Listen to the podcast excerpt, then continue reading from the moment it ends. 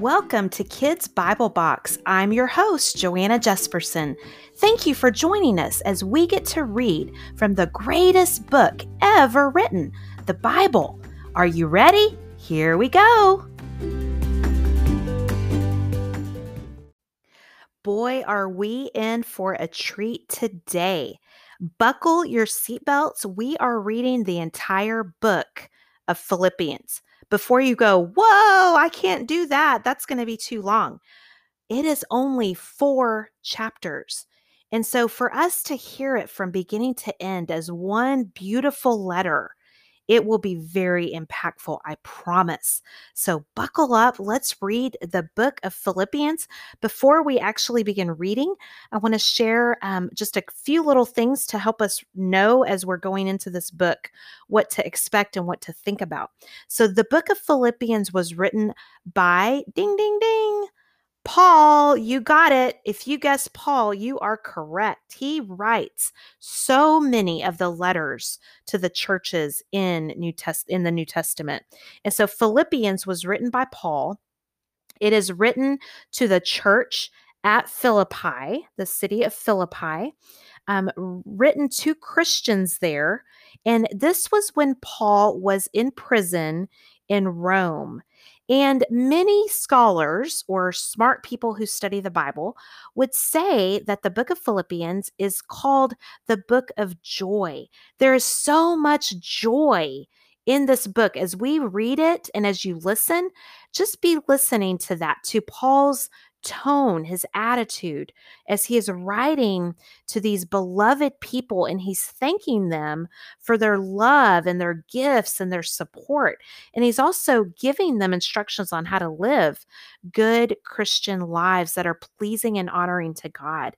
And so I am so excited to um, take a little detour and read the entire book in one episode. So, you ready?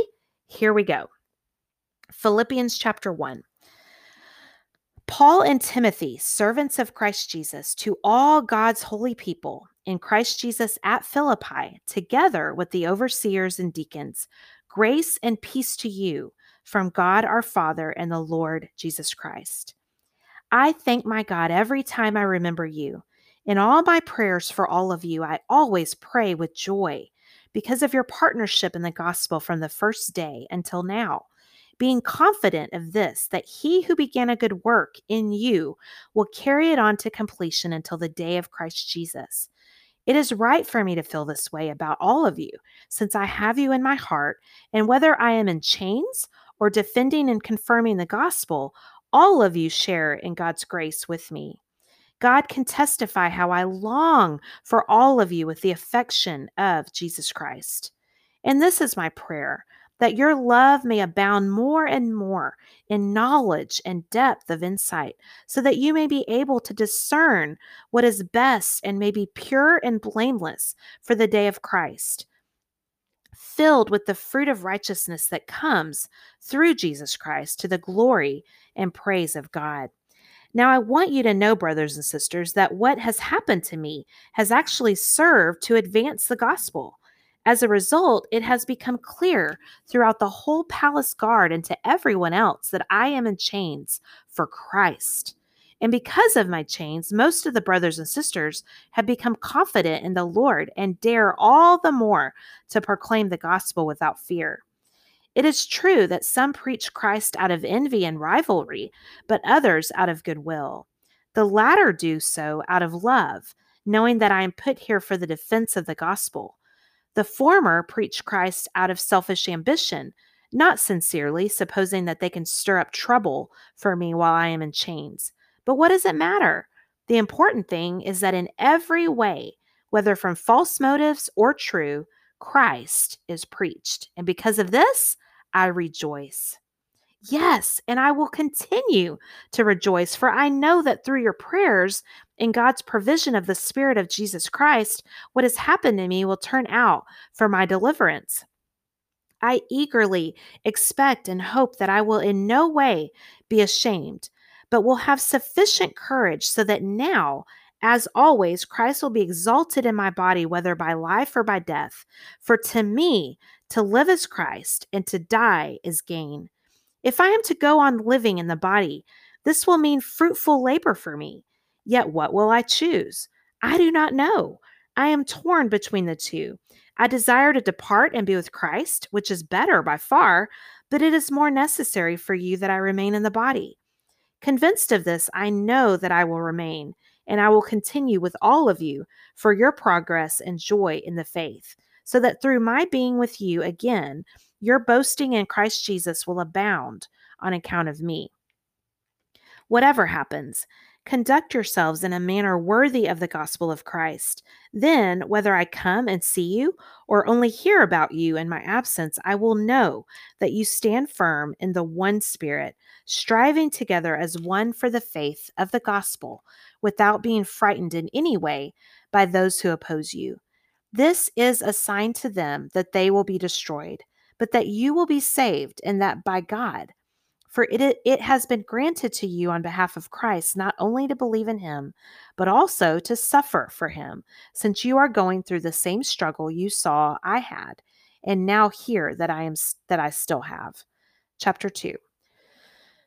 Therefore, if you have any encouragement from being united in Christ, if any comfort from his love, if any common sharing in the Spirit, if any tenderness and compassion, then make my joy complete by being like minded, having the same love, being one in spirit and one in mind. Do nothing out of selfish ambition or vain conceit. Rather, in humility, value others above yourselves, not looking to your own interests, but each of you to the interests of others. In your relationships with one another, have the same mindset as Christ Jesus, who, being in very nature God, did not consider equality with God something to be used to his own advantage. Rather, he made himself nothing by taking the very nature of a servant, being made in human likeness, and being found in appearance as a man. He humbled himself by becoming obedient to death, even death on a cross. Therefore, God exalted him to the highest place and gave him the name that is above every name, that at the name of Jesus, every knee should bow in heaven and on earth and under the earth, and every tongue acknowledge that Jesus Christ is Lord to the glory of God the Father. Therefore, my dear friends, as you have always obeyed, not only in my presence, but now much more in my absence, continue to work out your salvation with fear and trembling. For it is God who works in you to will and to act in order to fulfill his good purpose. Do everything without grumbling or arguing, so that you may become blameless and pure, children of God without fault in a warped and crooked generation then you will shine among them like stars in the sky as you hold firmly to the word of life. And then I will be able to boast on the day of Christ that I did not run or labor in vain. But even if I am being poured out like a drink offering on the sacrifice and service coming from your faith, I am glad and rejoice with all of you. So you too should be glad and rejoice with me. I hope in the Lord Jesus to send Timothy to you soon, that I also may be cheered when I receive news about you. I have no one else like him who will show genuine concern for your welfare, for everyone looks out for their own interest, not those of Jesus Christ. But you know that Timothy has proved himself, because as a son with his father, he has served with me in the work of the gospel. I hope, therefore, to send him as soon as I see how things go with me, and I am confident in the Lord that I myself will come soon. But I think is necessary to send back to you Epaphroditus, my brother, co worker, and fellow soldier, who is also your messenger, whom you sent to take care of my needs. For he longs for all of you and is distressed because you heard he was ill. Indeed, he was ill and almost died. But God had mercy on him, and not on him only, but also on me, to spare me sorrow upon sorrow.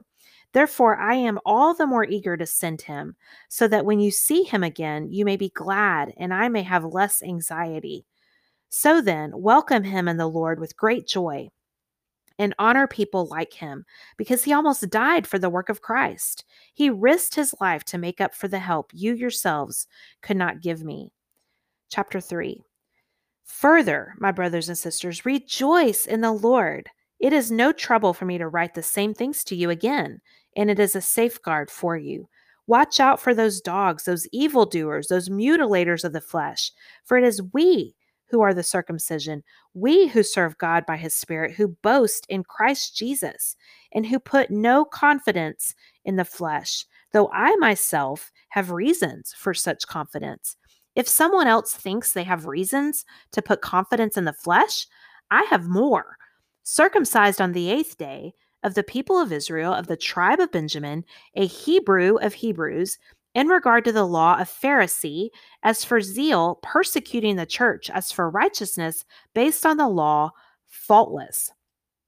But whatever were gains to me, I now consider loss for the sake of Christ. What is more, I consider everything a loss because of the surpassing worth of knowing Christ Jesus my Lord, for whose sake I have lost all things.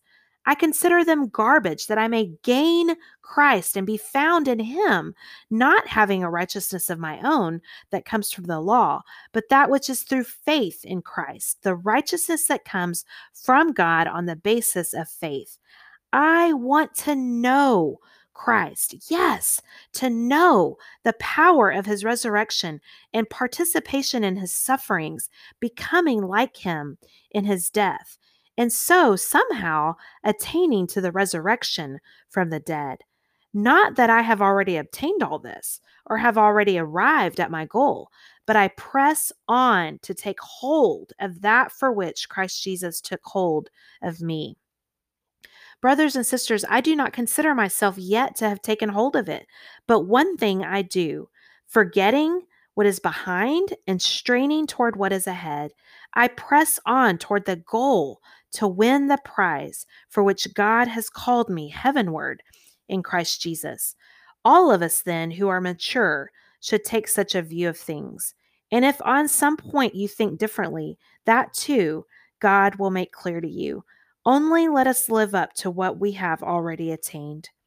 Join together in following my example, brothers and sisters, and just as you have us as a model, keep your eyes on those who live as we do. For as I have often told you before, and now tell you again, even with tears, many live as enemies of the cross of Christ. Their destiny is destruction, their God is their stomach, and their glory is in their shame.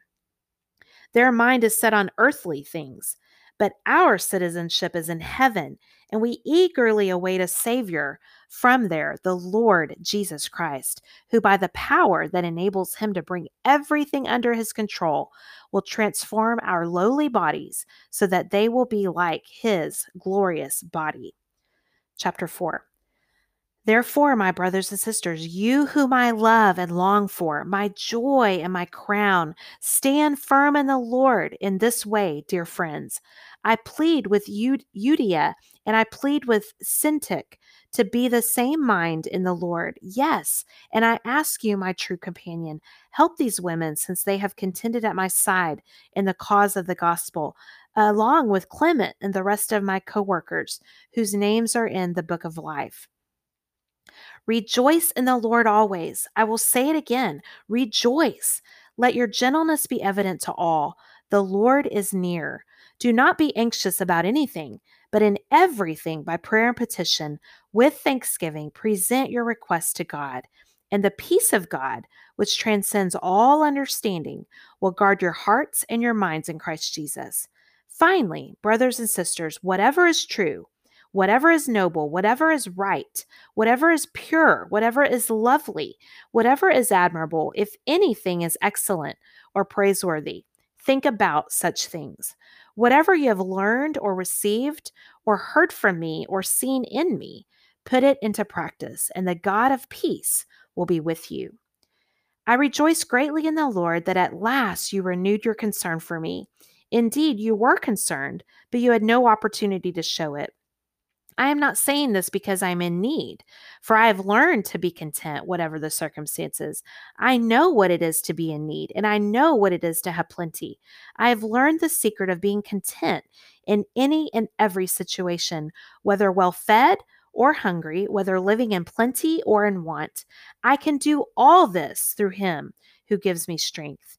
Yet it was good of you to share in my troubles. Moreover, as you Philippians know, in the early days of your acquaintance with the gospel, when I set out from Macedonia, not one church shared with me in the matter of giving and receiving, except you only. For even when I was in Thessalonica, you sent me aid more than more than once when I was in need. Not that I desire your gifts. What I desire is that more be credited to your account. I have received full payment and have more than enough. I am amply satisfied, supplied, now that I have received from Epaphroditus the gifts you sent. They are a fragrant offering, an acceptable sacrifice, pleasing to God, and my God will meet all your needs according to the riches of his glory in Christ Jesus. To our God and Father be glory forever and ever. Amen. Greet all God's people in Christ Jesus. The brothers and sisters who are with me send greetings. All God's people here send you greetings, especially those who belong to Caesar's household. The grace of the Lord Jesus Christ be with your spirit. Amen.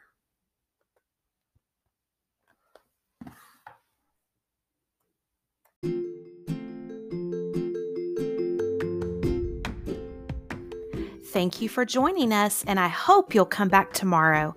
Always remember, you are loved, and Jesus loves you most of all. See you later, alligator.